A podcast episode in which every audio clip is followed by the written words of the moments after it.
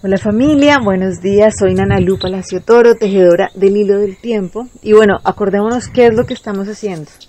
Recuerden que cada uno de los días tiene una energía disponible. Cuando la traemos a la conciencia, lo que estamos haciendo es ir avanzando en nuestro camino de crecimiento, cada vez de una manera más gozosa, ¿cierto? Como avanzando paso a paso, iluminando diferentes aspectos de nuestra vida para realmente co-crear eso que queremos disfrutar. Entonces, en esta trecena estamos caminando en esta comprensión de cómo avanzar con certeza, cómo se construye la certeza para poder disfrutar este juego de la vida.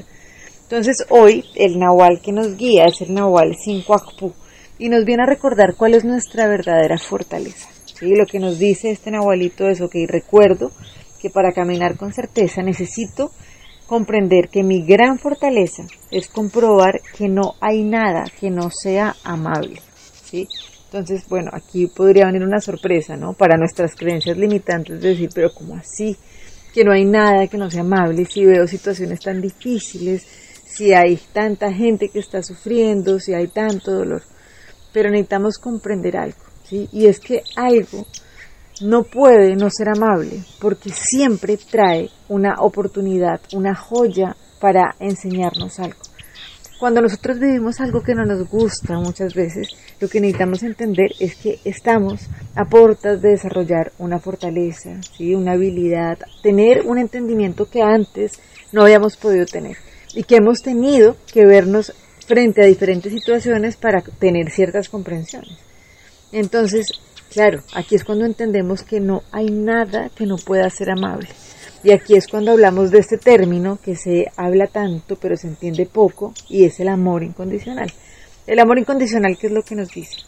Ok, todo lo que yo estoy viendo afuera es exactamente lo que está resonando internamente y yo lo estoy viendo afuera porque hay algo que necesito aprender.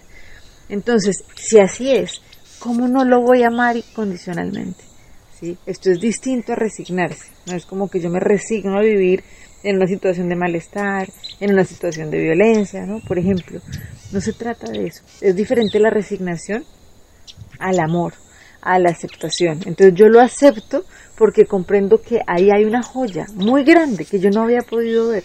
¿Listo? Entonces me hago cargo del aprendizaje y en ese momento esa situación se puede transformar. Entonces ahí es cuando una situación aparentemente espantosa se transforma en algo amable. Y esa es nuestra fortaleza. Esa es nuestra fortaleza para caminar con certeza en la vida. No hay nada que se nos presente en la vida para hacernos sufrir. Y esto es súper clave que lo tengamos claro porque nos saca de ese discurso de ay pobrecitos, ¿no? Las víctimas. Realmente ahí lo único que hacemos es estar más desempoderados necesitamos es sencillamente comprender que de verdad no hay nada que no sea amable en la vida. ¿Y cómo hago para poderlo comprender? Pues entender cuál es la joya que me está trayendo. Hace siete días abríamos una puerta que nos recordaba que la batalla termina cuando yo reconozco que es irreal. Esa es la fortaleza, saber que de verdad yo no tengo nada con que pelear. ¿sí? No hay ninguna batalla que librar sencillamente porque todo lo que yo estoy viviendo, lo que me está enseñando, es a mirarme a mí mismo, ¿sí? A mí misma. Entonces, clave, o sea, no perdamos la energía pensando que tenemos que pelear con nadie por nada.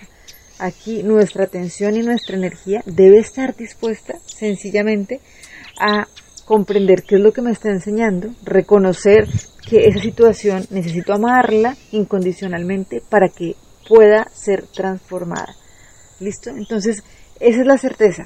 La certeza no es que tan fuerte soy para ganar la batalla y ganarle a cuantos, sino realmente la fortaleza es saber que no hay ninguna batalla que librar, porque lo único que yo necesito hacer es amar incondicionalmente, aprender a leer, tomar el aprendizaje y poder transformar la realidad.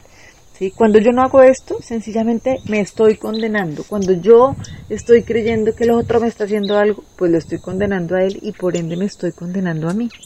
Entonces, por esto, hoy vamos a trabajar con la lección del curso de milagros 228, que nos dice, Dios no me ha condenado, por lo tanto, yo tampoco me he de condenar.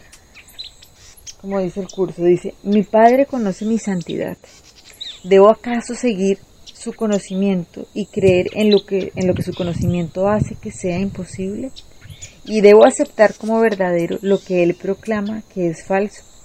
¿O debo más bien aceptar su palabra de lo que soy, toda vez que él es mi creador y el que me conoce, y el que conoce la verdadera condición de su hijo?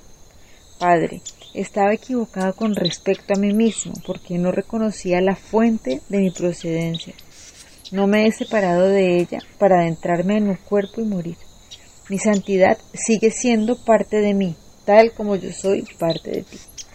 Mis errores acerca de mí mismo son sueños. Hoy los abandono y ahora estoy listo, lista para recibir únicamente tu palabra acerca de lo que realmente soy. Les mando un abrazo y bueno, agradeciendo que podamos hacer el camino cada vez más y más amable. Bendiciones. Chao.